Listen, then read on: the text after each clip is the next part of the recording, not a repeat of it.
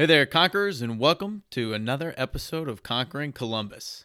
This is going to be episode 33 of the show, and we've got a great interview for you. We get the chance to sit down with Mr. Joe DeLoss, CEO and founder of Hot Chicken Takeover right here in Columbus. Before we dive into that, though, I want to take a moment to remind you all that uh, whatever podcast app you're listening to this on, whether it's iTunes, Stitcher, or Pocket Casts, go ahead and click that subscribe button. It'll make sure you never miss a single episode of Conquering Columbus. And finally, we also want to take one last minute of your time to give a big shout out and thank you to all of our incredible sponsors here on the show. These are the guys that keep the episodes coming and allow us to keep creating great content for you all to listen to on a weekly basis. And that starts with AWH. AWH are builders of exceptional digital products for the web and mobile that drive business for select growth companies. With over 4,500 applications developed and 10 million users enjoying AWH applications, they are focused on solving problems and improving lives through better software applications. If you want to find out more about AWH and all the cool things they do, check out awh.net, which will be linked in the show notes, and tell them Conquering Columbus sent you. We'd also like to give a big shout out to our friends over at MakeShark.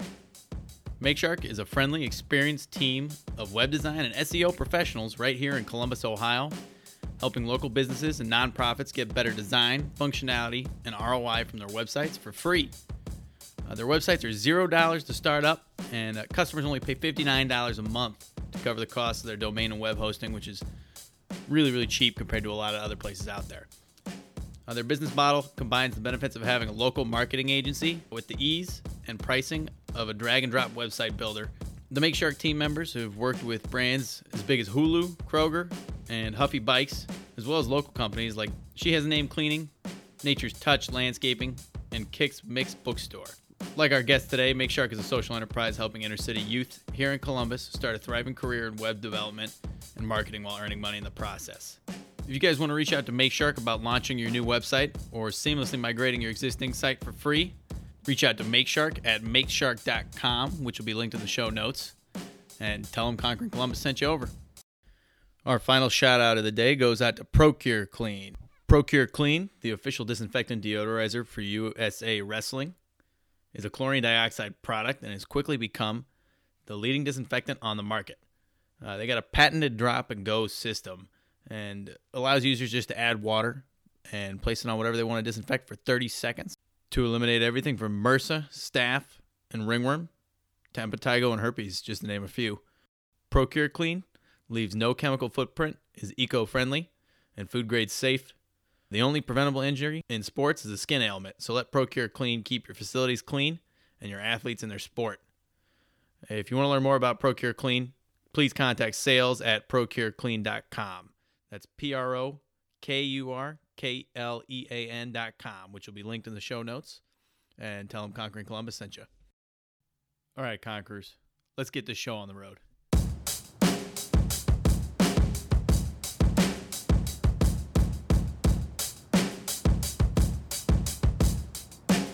You could drop me anywhere on the planet in any environment, and I might get, you know, my head kicked in in the beginning, but I'll find a way to survive. I'll find a way to get the job done. Yeah, there's a little doubt, but you know what? Once again, I think of that guy in my ear. I think about stepping up to the stage. I think about the challenge. Like, I've lost sometimes, but I've won more than I've lost. And so, like, I bet on me any day. Choosing greatness. Greatness doesn't choose you. You know, you have to choose it. And, you know, it's hard. I think there was a hunger in me. There was a desire just to make a difference. There was a desire to not just be status quo, a desire to not be average. This is Conquering Columbus. Hey there, Conquerors. Welcome to another episode of Conquering Columbus. Uh, today on the show, we got Joe DeLoss of Hot Chicken Takeover. And uh, really excited to have him here today. I think it's going to make a great episode. And welcome to Conquering Columbus, Joe. Thanks for having me. And we're really excited to have you here today. So let's kick it off and kind of talk about what does a typical day in your life look like today, maybe from this morning till right now. So uh, this is an unusual week. We're recording uh, right after Christmas.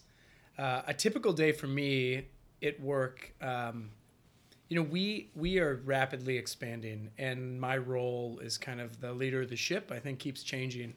So increasingly, I'm finding myself doing less uh, heavy lifting on work and and more encouragement, support, coaching, and feedback to the rest of our leadership team.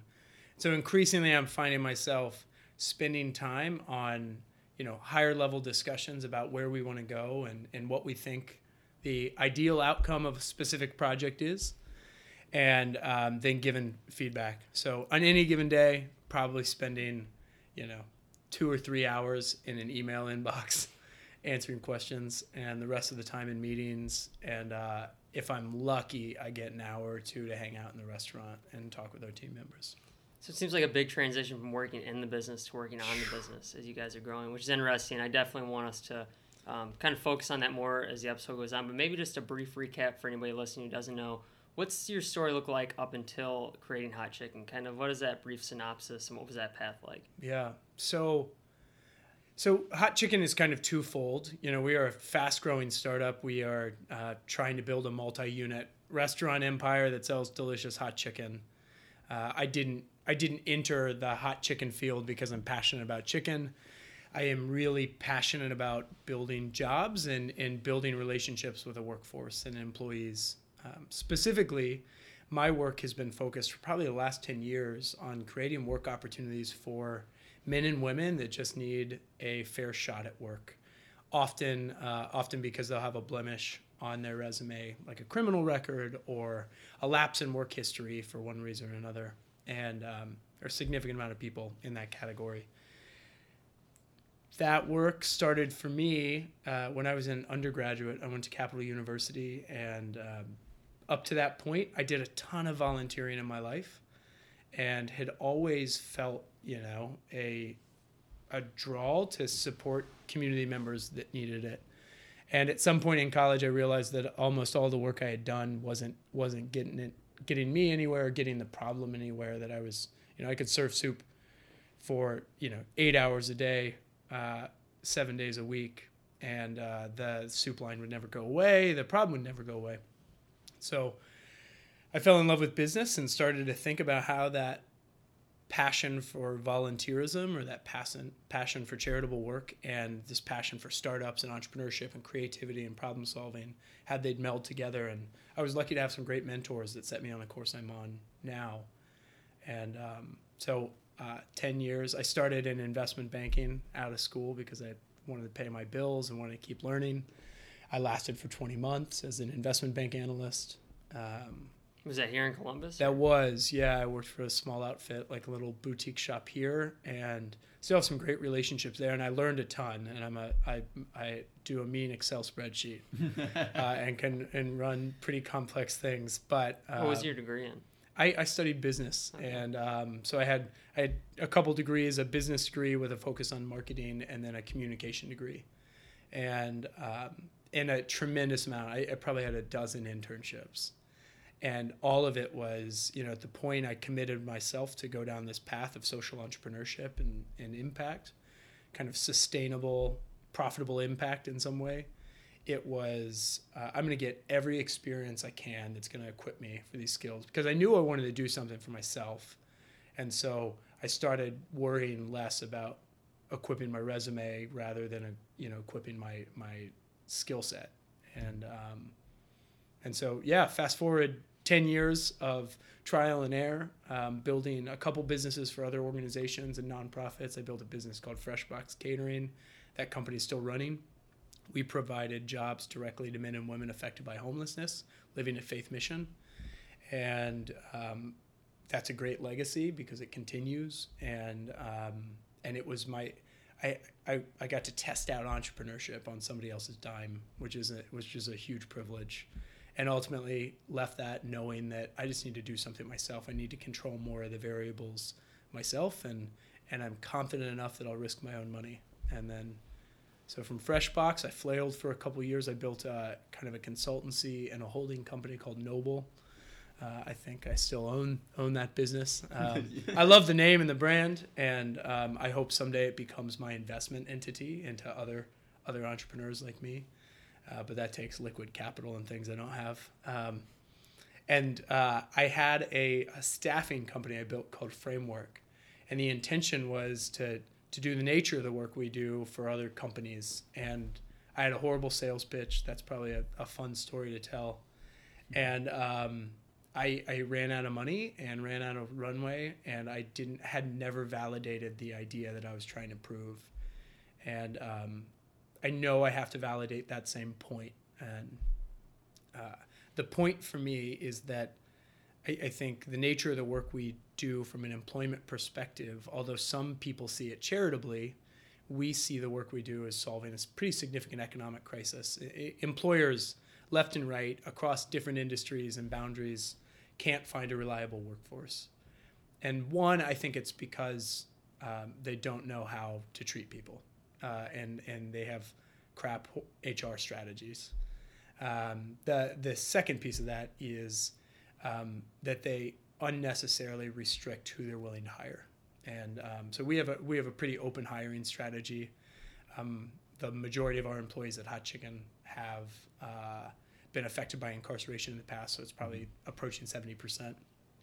Um, and uh, we don't do that charitably. You know, we, we do that because we have the strongest workforce we can imagine that are Mm-hmm. engaged, loyal, productive, all these things, and uh, we get to earn that every day through our employment relationship. Absolutely. You know, I think that was something that you hit the. Like, I had a question in mind about um, focusing on that social side of your entrepreneurship, Yeah. which is, I mean, is Hot Chicken Takeover really a social entrepreneurship, or you just have good employees that people, other people are overlooking?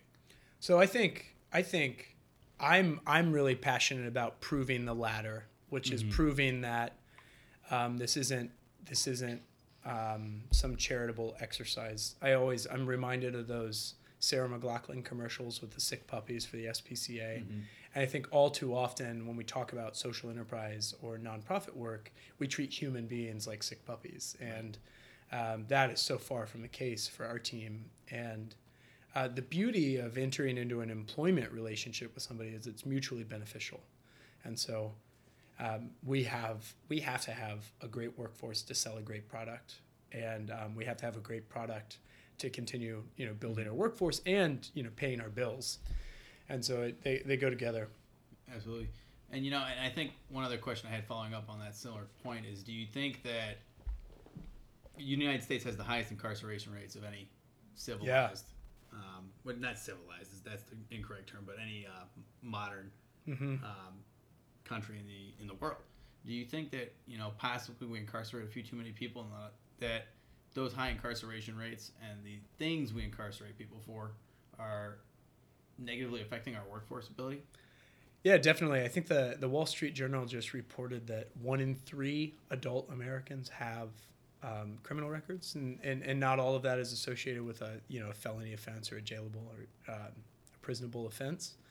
And increasingly, as I, I I I have more relationships with men and women that um, have these kind of alternative resumes, uh, I'm I'm learning a lot more about the nature of the system, and I think increasingly I have a desire to be an advocate for reform, and it's a matter of figuring out how much energy I have and and how many things I can direct myself to. But in our own way, you know, we are we are creating an alternative path um, and an opportunity for people to really develop careers and break that Right. cycle. I think that the thing over, you know, I I am not. I, I don't have a personal narrative that says I should be connected to reentry. I was raised with um, a really, you know, supportive two parent, like beaver cleaver type family in the suburbs and um, had parents that I, you know, witnessed move from kind of blue collar to white collar professions and um, learned a tremendous amount from my parents. Um, but in my neighborhood, if if there was a conflict, you know, my my dad would say, if somebody punches you, you punch back. You defend yourself. You have a right to do that. And um, in the middle class, predominantly white suburbs, the the nature of how you defend yourself is to punch somebody because they punched you.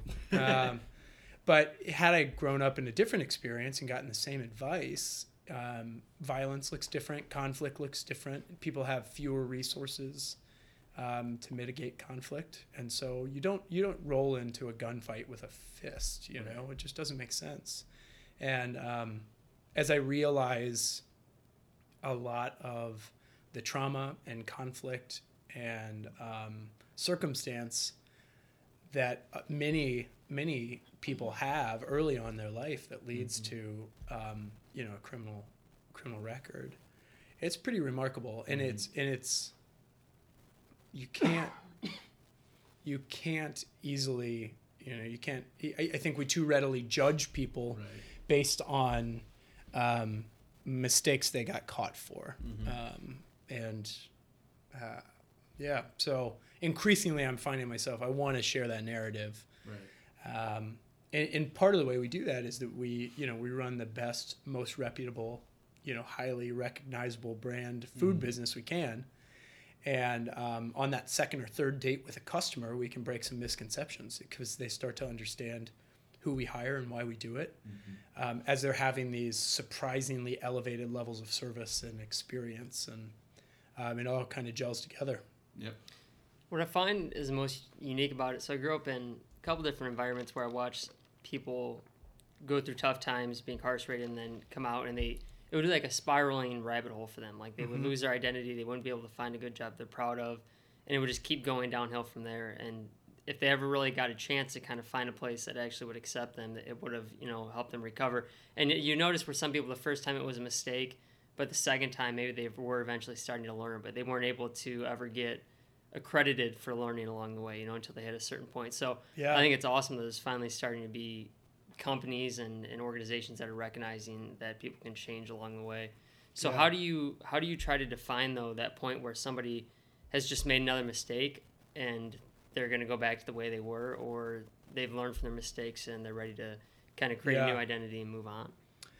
Uh, that's a great question. I, I mean, I think we, you know, we've, like any employer, we've figured out the culture and the values we want to keep. And um, you protect that culture and values by letting the right people in and, and letting the right people out. You know, is if you make a mistake at hiring, um, you've got to be willing to cut the cord, you know, when you need to. And um, for us, we, you know, we have um, really, you know, a, a set of key values. So our five key values are focused around team first, you know, an orientation towards people. Um, the second is focused around hu- hustle. Hustle is a unique word, particularly if people have thought of a hustle in a, you know, a different connotation in their past life. Um, ownership, you know, taking a perspective of owning up to everything, acknowledging your past, owning uh, mistakes you make. Um, a constant focus on growth, you know, is this idea. And so having the humility to own everything you've done and also f- focusing on getting feedback and constantly, you know, growing and thinking about what happens next and um, is key to us. And then the fifth value is around solutions orientation. Like you've got to be willing to not just show up with a problem without a willingness to, to solve it. And so we've created an entire application process that tries to weed out those things.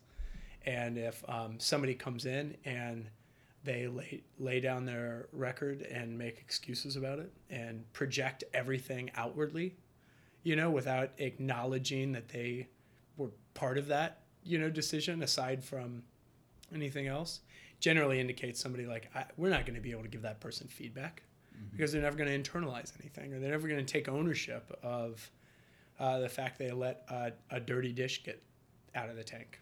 Um, and so it's it's a, it's a multi-step process, but ultimately that's a big um, that's a big part of it for us. And um, we joke we have a we, we joke about having a dish tank culture, and it's because no matter if you're our CFO or our chicken fryer, every everybody starts on the dish tank, and um, not everybody has the humility to do that um, because they think they're above it or their professional experiences above it or something like that. And um, that is is not a trait you find with many, it, at least the men and women that we hire um, that have this alternative resume or this lapse in their work history because of incarceration are um, pretty eager to get on that dish tank. And as an employer, um, that's really significant. And I think I, I think when when you ask this question, I think what is interesting happening right now is that employers are so screwed finding a workforce. And economists are saying in the next five to 10 years, businesses will be made or broke by their ability to hire and retain team members. And so, quite frankly, employers are getting desperate. So this crazy idea that they've always, you know, shit on about hiring, all you know, alternative uh, candidates, they're now like having to reconsider. Um, and that's, you know, I, we were trying to sell this idea three years ago or four years ago with another startup, and it was a really tough pitch. Right. It was a horrible pitch too. I mean, we were saying like, oh, it sounds like you have conflict and theft happening in your warehouse. I have a whole bunch of people with records for conflict and theft. I think they could solve your problem. and it was just like it didn't. It's it's funny. I still believe the same sales pitch, Right. but we're proving it. Right. And um, and those same those same employers, those same warehouses, have a line on their P and L that says shrinkage, which is a Mm-hmm. really like clever way to say people are stealing from Mm-hmm. you. Um, and you tell me you don't hire anybody with a criminal record, like Right. Mm-hmm. you're clearly hiring criminals. If people are stealing from you, they just Yeah. haven't got caught. So why why not hire the people that have such a such an opportunity to gain from a positive work experience Absolutely. and a positive trajectory? So yeah, it's a mess. Right. Speaking of hiring people, I'm just wondering, like, how, how what is Hot Chicken's retention like, or how often are people coming to you saying, "Hey, Yeah. I'd like to hire your employees"? Yeah. So um, it's a it's a weird. It our retention's great. So um, in our industry, uh, annual turnover for a restaurant is over seventy percent right now, um, and it's been tracking up for the last five years. Last year was seventy two percent. So I, I'm assuming this year continues. If the trend continues, um, our retention of staff with our current management system exceeds seventy percent.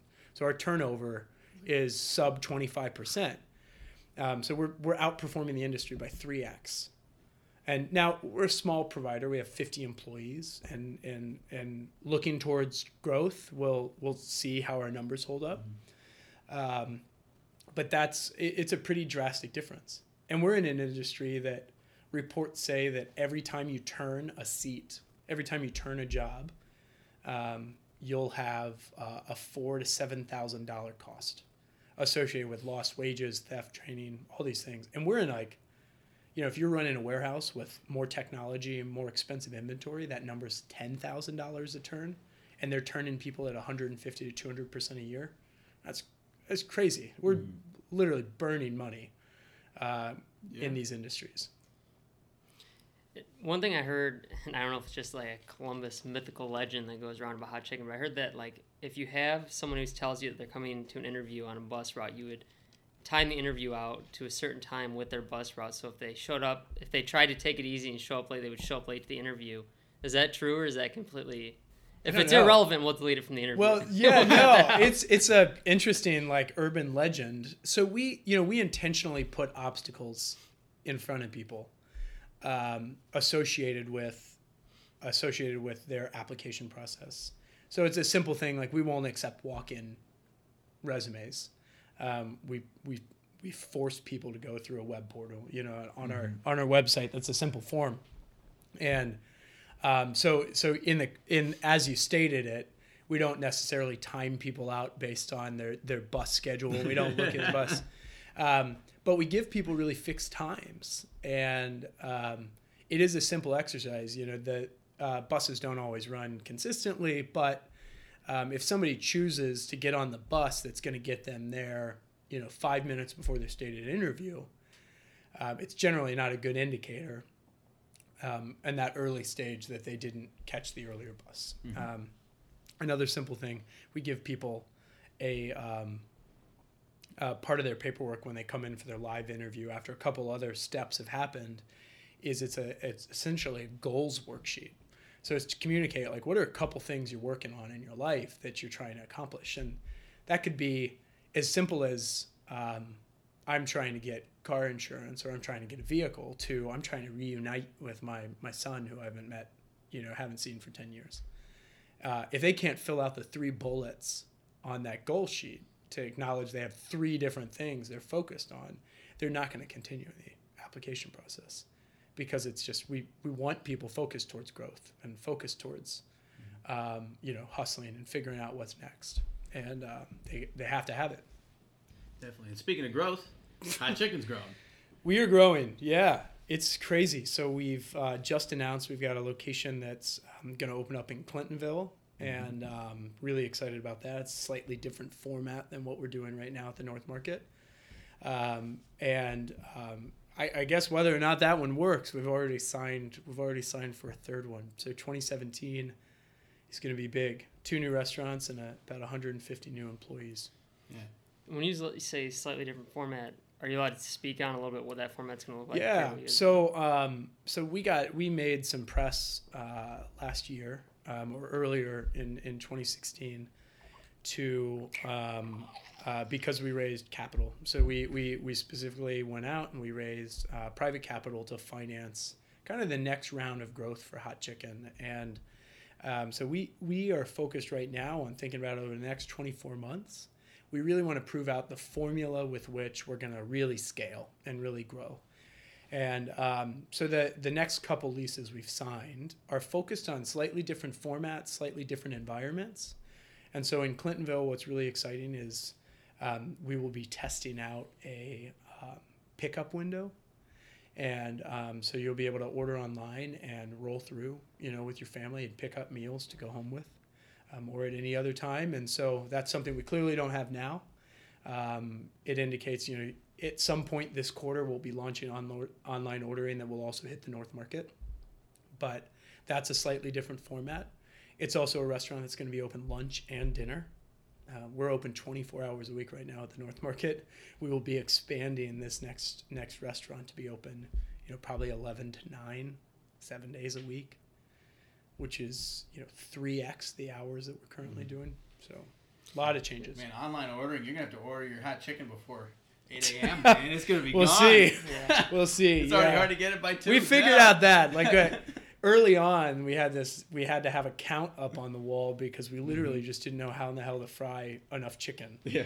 um, and we just kept adding at our first location we had enough hood space we just kept we were buying these junk fryers they were like 600 bucks a piece and at the end of a weekend if we had enough cash like in the box that we hadn't deposited yet we would just go out and buy just buy another fryer That's and fryer. hook it up.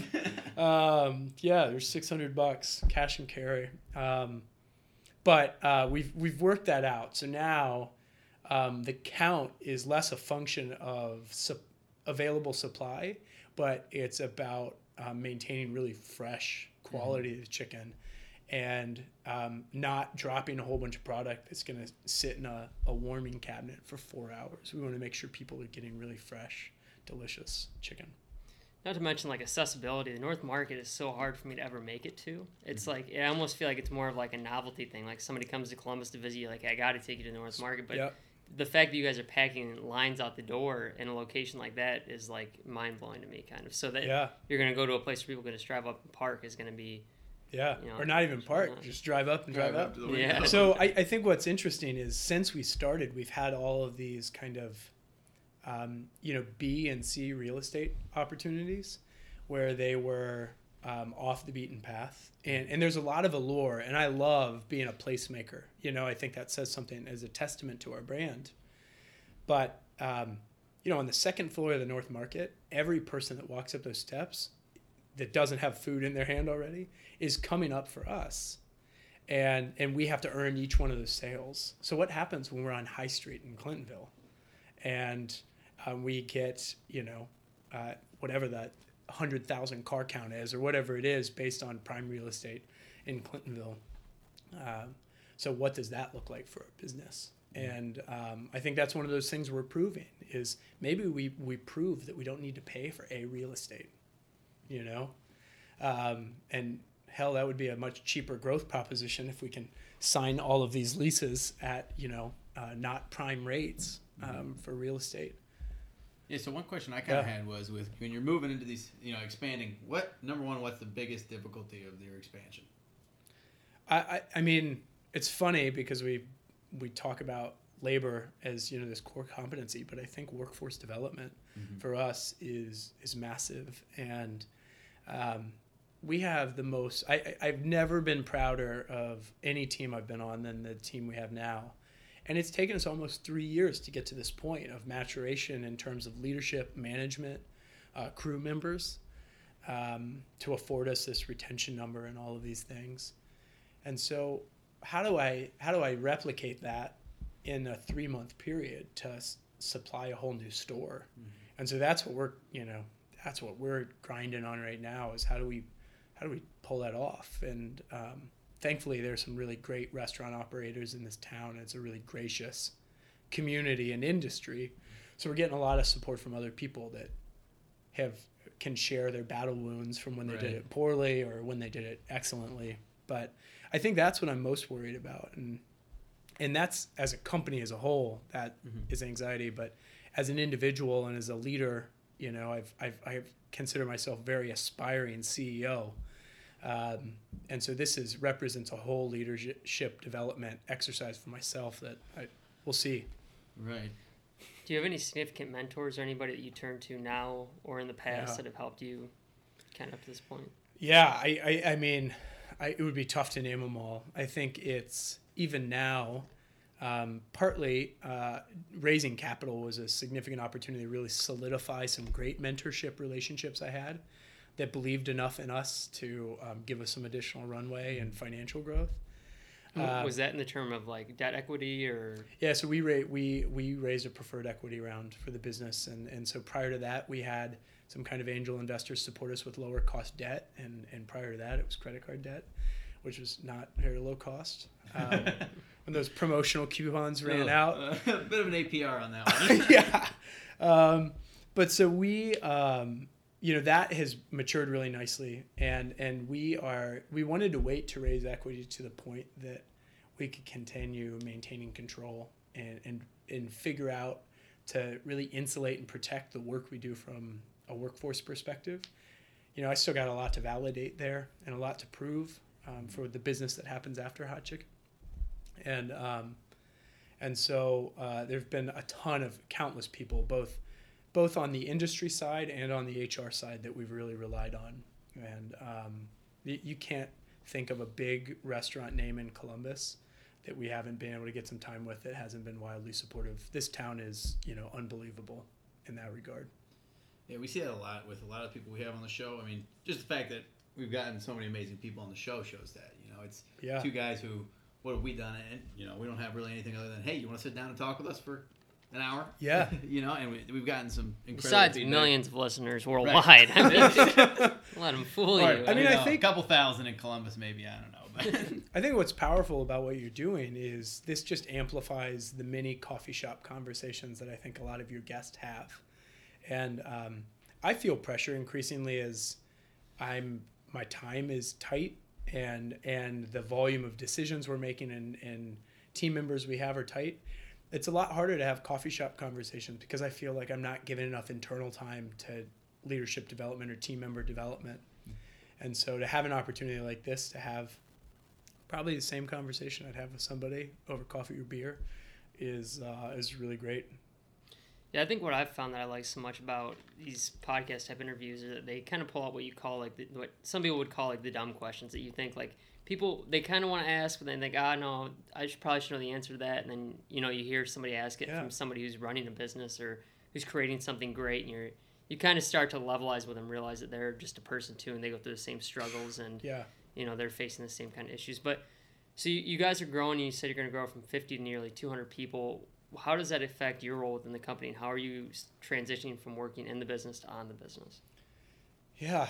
Um, I, I, I don't really know yet. You know, I'm, I'm, I, I'm, I'm actively figuring that out. And, and a lot of that is, you know, so uh, many of the mentors I have are, are, are so far ahead of me. You know, they're running um, multiple units or in some instances, you know, 100 units and um, of restaurants. And so they're further away from, you know, some of the, some of the grit we're going through now.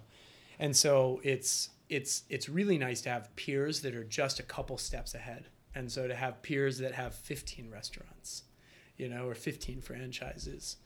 And um, that's where i'm that's where i'm finding the most help of how are you allocating your time now? And you know what are what level of decision do you really force yourself into um, and what do you back away from and um, they've challenged me quite a bit um, Are there examples of some companies like that in Columbus that you can speak of? Yeah, so you know we uh, we really admire the guys from Fusian and the team from Fusian and what they're doing, and they're um, a couple years and and you know a dozen units ahead of us.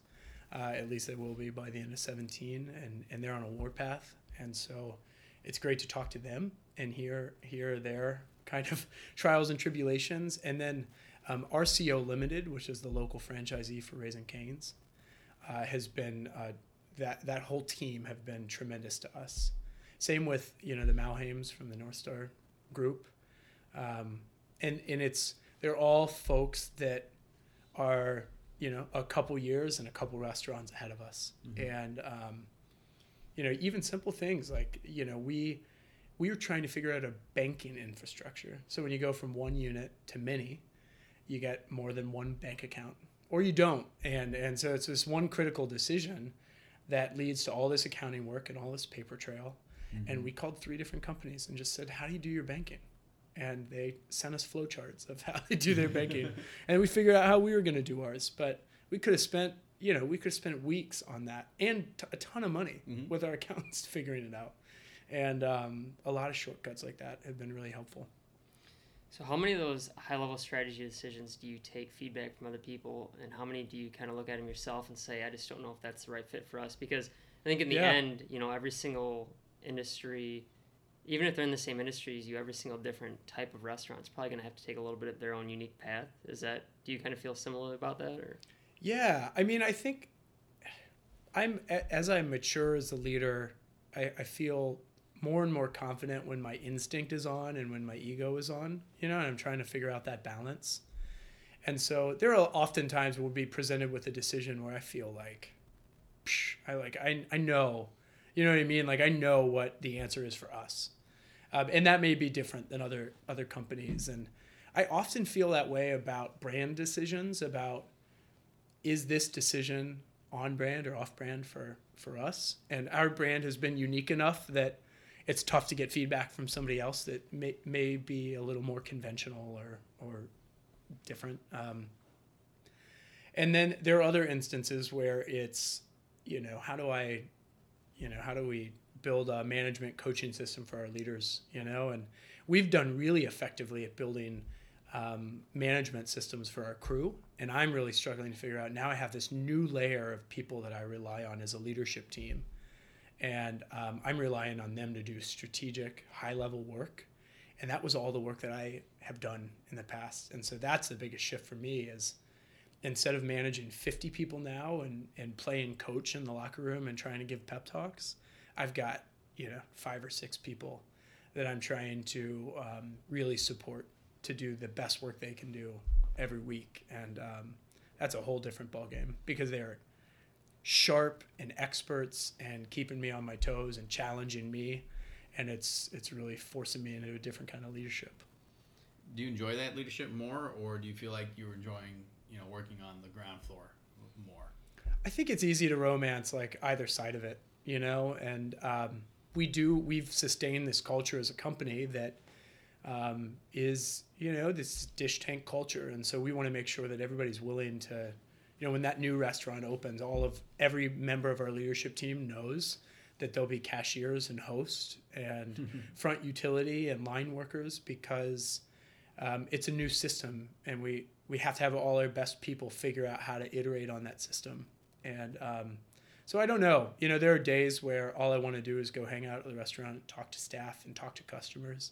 And i do that sometimes and i, I gain a lot of inspiration and energy from it um, and then there are days where i want nothing to do with it and i want to be you know trying to solve what we're thinking about for 18 months out. And yeah i, I don't know if i've found that rhythm yet. I'm testing out some new personal time ske- schedules in 2017 and so i'm hoping to keep myself at kind of peak performance and peak energy um, in a better way and what does that new level of management look like? Are they coming internally or externally? Are you promoting people up already? Or? So it's a little bit of both.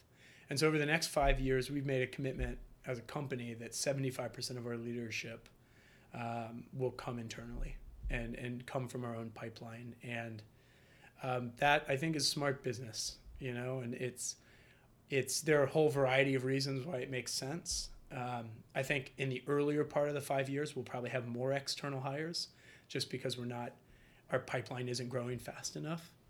Um, but for the nature of the work we do, the nature of the culture we want, it means a lot more to have the credibility of the person that started on the dish tank to start on the dish tank, not as figuratively as you know doing that first shift on the dish tank. I so I, I think we'll see. Um, but right now it's it's probably 50-50. and um, uh, I hope that you know the, the intention is the the weighted average of five years will be over seventy five percent internal. And is that kind of how you give people hope when they onboard and their motivation to kind of, I guess, gain an identity in hot chicken that they can have a place to thrive and grow as an individual, where other places, not only were they not given an opportunity, but here they're given an opportunity and an opportunity to excel the places they never thought they could make it before. Yeah. So you know, aside from ignoring people's not ignoring but you know if somebody makes an acknowledgement about their past that's kind of it. And then it's about acknowledge the past and focus on the future. And some people's future when they come to us says um, i want to you know we had a great example. We had a team member um, incarcerated for over 20 years. I mean he was down for a really long time and had determined on, on you know as he was approaching release that he wanted uh, to be a cdl driver and um, he came to us the first day of the interview. I have a goal. I'm going to be a CDL driver. I said, hell yeah. Like, how can we help? And um, he worked for us for only seven months and um, really killed it for us and was a great team member and somebody we really relied on. And, you know, he was taking night classes, uh, driving a truck and learning. And um, we connected him to his first job. And uh, as a CDL driver, and it was because of our reference and the you know the the the fact that he had done such a great job for us that we were able to position him for a job that I I couldn't afford to pay him what he's making, mm-hmm. and um, so what a what a great outcome, and we got a great employee for seven months, and who now, you know, I saw him yesterday. He was in a hot chicken shirt. You know, he's still a huge advocate for us, and um, so that's an instance where his future orientation was not, you know, necessarily with us. And for other people, they, you know, they're kind of lifers at Hot Chicken, and mm-hmm. at least in the near term, and that's better than being a lifer somewhere else. And so, I'll take that every day. So, what's your future with Hot Chicken look like then? What's my future? What's look your like? future look like? How you know? I mean, what are your goals for the company? What are, what are your long term? Yeah, I'm I want I want to get us to you know 750 team members in the next five years, and and so that means two restaurants in 17 and two or three in 18, and you know you do the math mm-hmm. and keep figuring out what that looks like, and um, I want to keep I want to be the leader that can make that happen, and I'll tell you I'm not that leader now. You know I have a lot to learn and a lot to gain um, perspective on, and so it's going to be a hell of a ride to see what that looks like. Are you looking beyond that? Are you looking like past beyond the five years and what your future looks like? You talked about maybe having like, you know, a holding company yeah. where you start investing in other companies. Would that be here in Columbus? Have you thought about that, or is that still too far down yeah. to really think about? So we have an asterisk on our logo, you know, and the asterisk is to indicate that there's a bigger conversation happening at Hot Chicken. It's not just about chicken; it's about our community of customers, our community of employees. And we started Hot Chicken to validate that asterisks. You know, we started the business to prove that HR can be done differently. And there's countless industries focused on entry level labor that are so horribly unreliable right now. And there's such an economic opportunity to solve that problem um, with the solution you know we have. And so long term, I see this huge opportunity to really disrupt entry level labor um, across industries of logistics, hospitality, food service, you name it, call centers, um, healthcare in a lot of ways. And I think we are creating an infrastructure and a management system that can do that. And um, that's it. I have, you know, it'll take me five years to get 750 employees at Hot Chicken.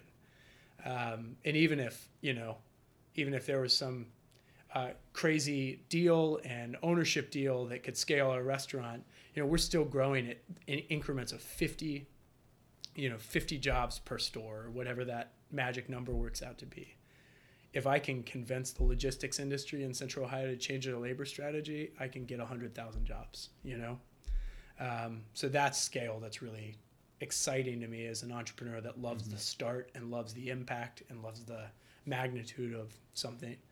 And so I want to play in that space. Um, whether I do that as an investor, an owner, or an entrepreneur, you know, I, I don't know. But I think future for me is figuring out how do I scale the asterisks. And um, there are plenty of people that know how to operate, you know, multi-unit restaurants. This town is loaded with them. And so I want to continue to partner with those folks to make hot chicken as strong as it can be. Um, but I, I will always have, you know, an eye towards magnitude and impact.